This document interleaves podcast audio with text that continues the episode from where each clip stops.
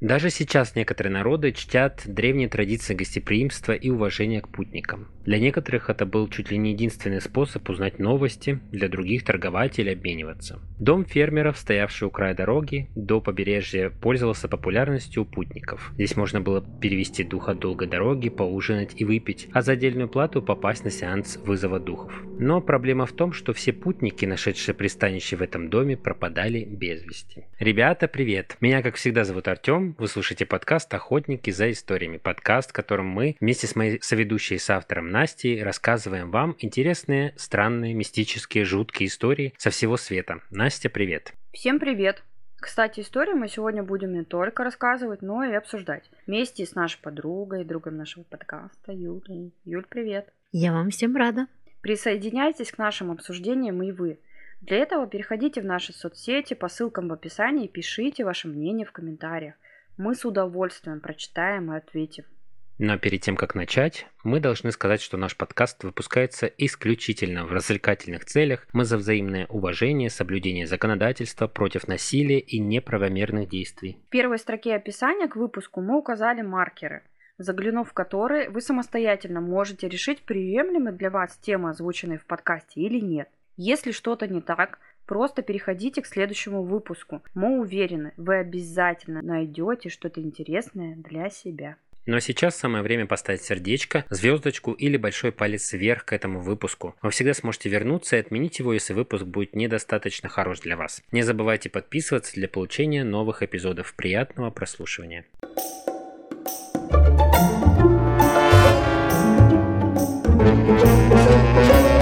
Прикольно, я прям жду что это за дом такой, где все 33 удовольствия в одном месте. Мы переносимся в США, штат Канзас, округ Лабет, 1870 год. Тогда земли здесь были мало заселены, так как многие стремились к побережью, на запад, где было больше возможностей найти работу. Земли там были более плодородные, а климат комфортнее. Но некоторые фермеры приезжали и занимали обширные свободные земли и тут, в надежде разбить сады, поля или разводить скот. Но через некоторое время многие поняли, что ловить здесь особо нечего, воду добывать сложно, а климат слишком сухой. Большинство покинули этот район в надежде попытать судьбу за западнее. Уже закончилась кровавая гражданская война, во время которой истребляли тысячи индейцев. Многие из них переселили в Оклахому, в специальные резервации. Правительство надеялось сделать Лабет более пригодным для заселения и возделывания земель. Но несмотря на это, здесь можно было вообще не встретить ни одной живой души, пройдя несколько миль. Практически единственным источником дохода были путники, направляющиеся через округ в более благополучные земли, которым требовался ночлег и пропитание. Недалеко от такой дороги поселилась семья выходцев из Германии. Отец с сыном построили небольшой одноэтажный дом, который больше был похож на сарай. Выкопали колодец, через год к ним присоединились жена и дочь.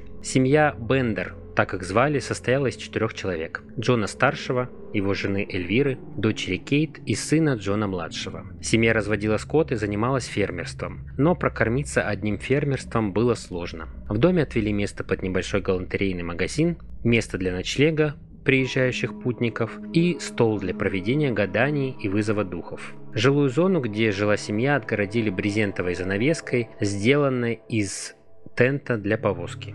Мне кажется, впереди нас ждет расчлененка. Это же штат Техас. Гал- это галантерейный магазин Канзас. из кожи. Да. Людей будут почему... продавать перчатки, я сумки, сапоги. Я почему-то уверена, что там будет расчлененка. Мысли такие. Брезент, комнаты, сарай, скот. Но им было мало. Я думаю, конечно же, они будут есть людей. Все, книга готова. Немногочисленные соседи знали Бендеров как обычных работяг, хоть странных и замкнутых. Эльвира, мать семейства, была довольно грубой и замкнутой женщиной, которая смотрела на всех из-под лобья. А соседи называли ее за глаза грязной ведьмой. Джона старшего жители описывали как отвратительное животное без единой приятной черты. Все совпало. Все подтверждается, да? Джон младший был приятной внешности, но слыл дурачком. Он страдал от припадков истерического смеха. Дочка удалась.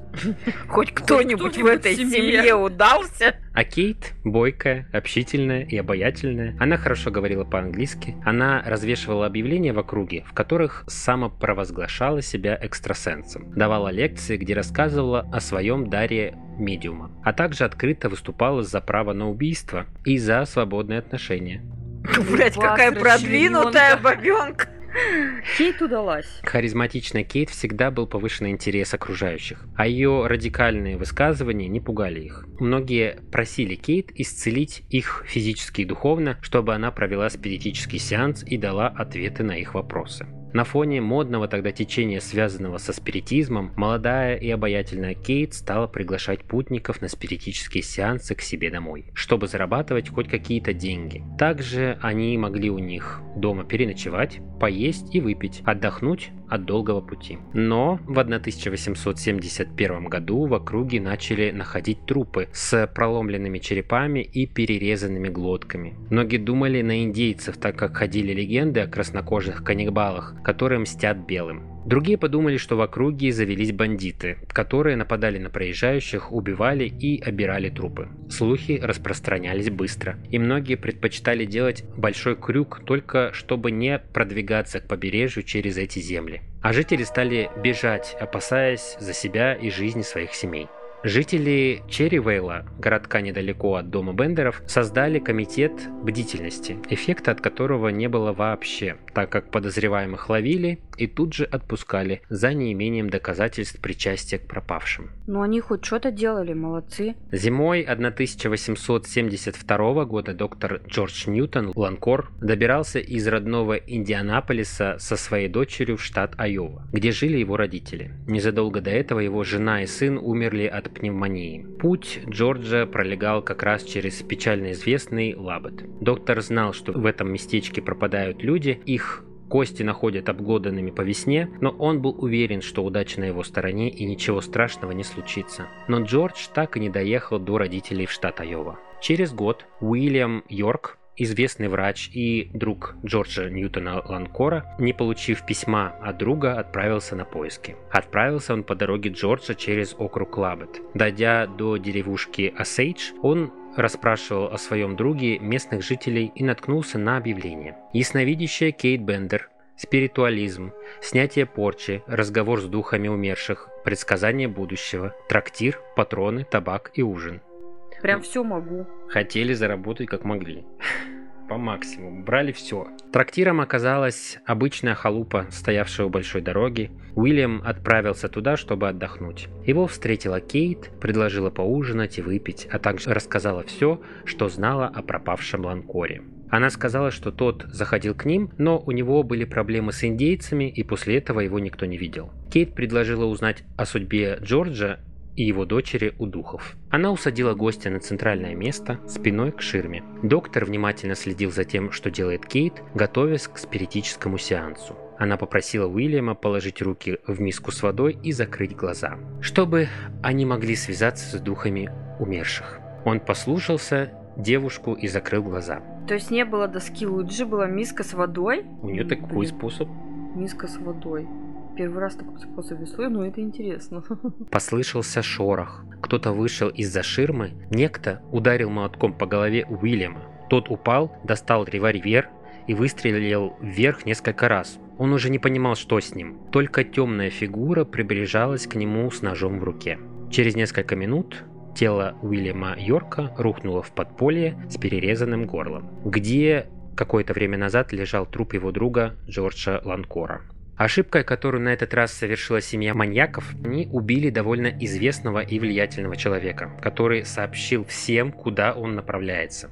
Через некоторое время два его брата, полковник Эд Йорк и сенатор Александр Йорк, отправились на поиск Уильяма с экспедицией из 50 человек. Но следов Уильяма не нашли. Все следы брата закончились в деревне Осейдж, где его видели в последний раз. Эд Йорк собрал всех местных жителей в здании школы и объявил, либо местные жители выдают убийц, либо полковник вместе с солдатами обыскивают каждый дом в деревне. Но жители и сами бы хотели узнать о том, кто похищает и убивает путников, сделав местные земли самыми бесперспективными для торговли и развития. В это время в округе шли сильные ливни, которые принесли сильную распутицу, из-за чего обыски домов заняли несколько дней. Знаете, да, что такое распутица? Это когда грязь по колено. Да, когда проехать... Невозможно. Когда очередь дошла до дома Бендеров, их и след простыл так как отец и сын Бендеры были на том собрании и успели скрыться, прихватив немногочисленные пожитки. Ферма была пуста, оставленные домашние животные умирали от голода.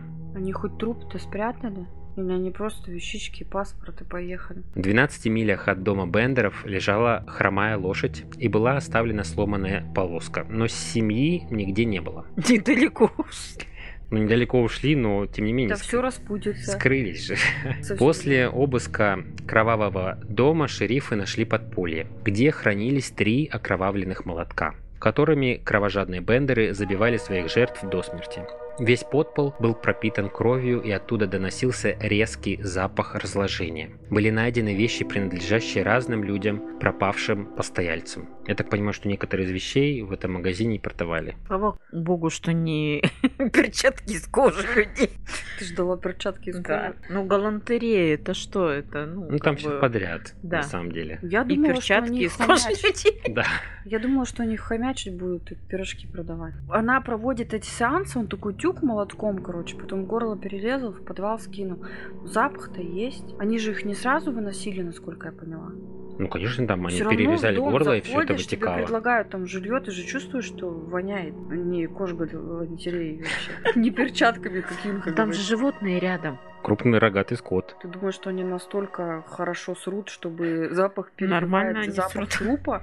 Это же, ну, это, это как бы Если сильный они за запах. стенкой ж- Ну, ты представляешь, дом, хибара такая просто обитая Ну, из дос- говна и досками. палок, я да. это поняла, да. Там мало того, что с улицы запахи доносятся, внутри там мало кто Там, моется. судя по началу, там сухой климат. При сухом климате тела могут просто э, мумифицироваться, не, не Все равно обязательно. они будут вонять. Ну, понятно, они будут вонять, но не так, как сильно, как ну, при влажном. Если кровь остается вот на земле. Ну, я же прочитал, что из подполья как раз вот этот запах вони, он пошел, когда обследовали шерифы. Полы в доме и сарае были разобраны, но ни одного тела не было найдено. Когда неподалеку под яблонями была замечена свежая копанная земля. Сад обследовали при помощи металлического штыка и обнаружили 11 свежих наспех сделанных захоронений. В одном обнаружили тело Уильяма Йорка, который был просто сброшен в выкопанную яму головой вниз, так что пятки были прикрыты небольшим слоем земли. Многие жертвы были убиты с особой жестокостью. Голова разбита, кости сломаны во многих местах, горло перерезано. Было видно, что увечья наносились даже уже мертвым с особой жестокостью. Единственным неизуродованным оказался труп маленькой девочки. Судя по всему, дочери доктора Джорджа Ньютона Ланкора. Ее закопали заживо, и по позе было видно, что она какое-то время еще пыталась выбраться перед тем, как задохнуться. Вот твари. А, ее не изуродовали, но заставили вот так вот мучиться, бедную маленькую девочку. Ну, шею бы ей сломали, и это что такое-то? Это рука не поднялась. Видимо, да. Охренеть. Я сразу говорю нашим слушателям, что мы смеемся не потому, что нам смешно. Это истерика. Я вообще в шоке. Бедный ребенок. У нее самая страшная смерть. У этого тюкнул, ну там, потерял сознание и сдох. Горло перерезали, да, типа как во сне. Мгм. А тут, значит, ничего с ней не стали делать, положили в ящик и закопали. Ну это страшно, капец. В, Ну, в некоторых источниках пишут, что якобы ее придушили. Ну, в смысле, ну как-то, что она потеряла сознание, но при этом по позе было видно, что она, видимо, очнулась и все-таки пыталась выбраться. Может, они думали, что она мертва. Было Просто я около... почему-то до этого подумала, что взрослая дочь была. В потолке дома было около дюжины пулевых отверстий, что говорило о том, что жертвы пытались даже дать отпор нападающим. Также были найдены свидетели, которые останавливались в доме Бендеров, им также предлагали сесть спиной к занавеске, но они замечали пятна на полу и тенте, похожие на запекшуюся кровь. Вот, умные люди, понимаешь, дырки в потолку. а Но никому ничего не сказали и уехали. Тем более, как бы слава шла давным-давно Да. о том, что там пропадает. А Сходите они, в, в ну, полицию. Вот этот вот комитет-то, который. Сходите, скажите, что как-то это ну, странновато выглядит. дырки от пуль в потолке, э, запекшаяся кровь на, на полу, вонята не от скотины вообще-то. Я где-то слышал, что запах от разлагающегося человеческого трупа очень сильно отличается от тел, допустим, животных. Если ты первый раз послышишь этот запах, ты можешь не понять от чего. Но если ты хоть раз слышал, то уже ни с чем не спутаешь. Это сейчас от тел людей может быть другой запах, чем от тел животных, потому что мы питаемся не тем, чем положено питаться. Животные такие как бы более умнее, у них более-менее как бы, Нормальный нормальный рацион, да, нормальная пища, здоровая. Может быть где-то геномодифицирована, но она здоровая, и она не консервированная, ничего. А мы законсервированы, мы как бы это пахнем другим. А еще знаешь, у меня какой вопрос? Ты говорил, что к ней обращались местные жители, чтобы она им помогла. Ведь они же заходили в ту же самую комнату. Почему в голову не приходило, что то, что они видят, это ненормально? Я не Которые, понимаю. извините, обращаются за помощью, в принципе, к спиритизму, как бы ты считаешь нормальными. Люди отчаянные там, неважно. Тем более это было модно в то время. И ты заходишь в комнату, и там вот эти вот пятна, дырки от пуль, шторки, свинарник, и вот эта вот очаровательная гадалка. Ну и как бы почему тебе на ум-то не приходит, что, возможно, здесь что-то не так? Они Сам могли не ассоциировать дырки в потолке, что они от пуль. Это раз. Мгм. Второй момент. Кровь они могли предполагать, что это кровь животных, которые они как Эктоплазма. бы... Эктоплазма. Животных, которых они разделывали. себя. Когда ты подумаешь на соседа.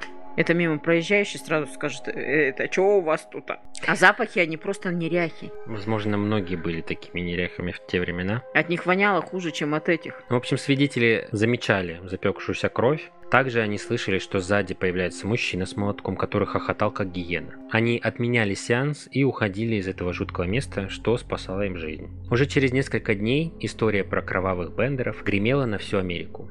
В конце следствия было установлено, что семья маньяков получила от своих жертв около 4,5 тысяч долларов и около 30 голов скота. Было установлено, что в стенах кровавого дома погибли около 21 человека. Некоторые жертвы все же были бедными. Руководствовались бендеры не столько наживой, сколько склонностью к садизму. Оказалось, что бендеры предположительно не были кровными родственниками. Кейт и Эльвира, скорее всего, это Сара Элиза Марк и Альмира Хилмарк. В разных источниках имена разнятся. Мать была из Канады и имела 12 детей, пятой была Кейт. Так называемого отца звали Джоном Фликингером. Он был из Голландии или Нидерландов. Здесь показания разнятся. Сын же был Джоном Гепхардом. Возможно, он был мужем Кейт, а не ее братом. Но, скорее всего, это было просто сборище убийц, которыми руководствовала напористая и харизматичная Кейт. Группировочка такая, которые просто жили под одной крышей, построили дом и таким способом у большой дороги пытаясь нажиться. Выражительная напористая девушка, а по сути, как бы, ну, Главарь банды. маньячела. Но она э, единственная из них, кто общался с людьми, я так понимаю. Она единственная из всех, которая все это придумала. И да, и придумала. Да. Кровавую семейку искали на протяжении 50 лет. За их головы была назначена кругленькая сумма. 50 лет? Да, то То есть есть, как бы наказания как такового они не... Ну, слушайте дальше. Сейчас это было бы 68 тысяч долларов. Но Бендеров так и не нашли. Ну как не нашли? Сейчас объясню. На протяжении всего этого времени из разных уголков США приходили слухи о поимке Бендеров или о нахождении похожих на них людей, но ни один из случаев не был подтвержден. По некоторым данным, следы Бендеров оборвались на вокзале, где Бендеры старшие, условные мать и отец, отправились э, в Миссури, а Бендеры младшие взяли билеты до Техаса. После Многие линчеватели признавались, что обнаруживали семью Бендеров и расправились с ними, но все эти люди не претендовали на внушительную сумму вознаграждения. Ну, это тоже странно, да? Вроде как Бендеров убили, покажите головы и заберите вознаграждение. Но они за вознаграждением не приходили. Есть данные о том, что несколькими годами позже в окрестностях Оклахомы была поймана семейка, которая также промышляла, убивая посетителей своей таверны. Это случилось, кстати, ровно через 10 лет. Открыли их преступление. Но тем, кто устроил самосуд, за ними а, организовали погоню, в итоге убили всех. Также линчеватели не обратились за вознаграждением, что говорит о том, что та семья, скорее всего, тоже не была бендерами. По итогам расследования были осуждены около 12 человек, которые так или иначе покрывали или помогали маньякам в разное время. А тот злополучный дом, из которого не выходили вошедшие туда путники, разобрали на сувениры. При этом растащили даже кирпичи, которыми были выложены стенки злополучного подполья. По мотивам истории о кровавой семье в 2016 году вышел художественный фильм «Бендер». Она стала основой для нескольких романов и для серий где-то в 15 сериалах про убийства, включая комедийные сериалы. Ну и я уже молчу про многочисленных блогеров и подкасты, которые также освещали эту историю о семье кровавых бендеров. Что за люди, не дружащие с кукушкой, могут кусок кирпича? Я вообще, у меня прям Меня это тоже возмущало. Как? Ты зачем? Слов нет, одни Почему? эмоции. Нахрена? Что ты с ним делать будешь? Ну вот мне тоже, кстати, интересно. Кирпич из этого подполья, в этом подполье убивали 20 человек. А чем ты этим докажешь вообще? Зачем ну я вот о том же, нафига это все. Очень, знаете, что обидно, что их все-таки не поймали. И когда ты Ну, читал... то есть судьба неизвестна. Да. На самом деле, как бы нет четкого понимания. Очень много историй, которые говорят якобы, они порознь были, Бендер старший, какого-то работника пытался убить, его поймали. В итоге он умер э, от потери крови, потому что пытался сбежать и отрезал себе ногу. Про младших э, говорили, что они там начали где-то промышлять ну, тоже на какой-то дороге, убивать людей, что их нашли. Кейт сломали шею, или она сама сломала шею, упав с лошади. Ну, короче, все истории, они вот такие, возможно, и они, но, скорее всего, нет. А Их еще, очень много, кстати, то есть намного больше, чем этих бендеров, ну, в смысле историй. еще мне, знаете, от чего жутко? От того, что люди злились, они хотели найти, и, возможно, вот в процессе вот этого самосуда могли же пострадать семьи, Да. которые, в принципе, никого не убивали. Слегка похожи. А слегка похожи. Допустим, тоже отец, мать и двое детей. И, скажем, кто-то из девочек более бойкая, да, и реально была э, медиумом. Однозначно. Кейт.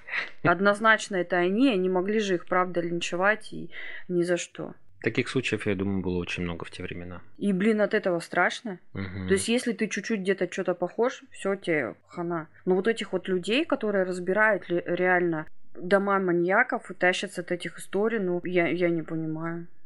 Ну, куда тебе кусок этой кирпича, доски, сарай этот вонючий? Сжечь нафиг и сравнять с землей, распутицу там сделать, чтобы никто ничего не делал. Ну, это вообще крайне странно, конечно. Ну и возмущает, да. То, что в итоге они не были наказаны как положено. Они уехали, еще один из трупа за собой оставили. И вот только из-за девочки их можно было там на лошадях растянуть в разные стороны. Блин. Что у тебя за история? У меня вон какие привидения с моторами там. Я ну ладно, специально. дача лунного короля выходит, да, за Мгм. пределы. Но как-то можно что-то полоитовее. Я вообще в шоке. Предлагаю нашим слушателям написать, что они думают об этой истории в комментариях в наших соцсетях.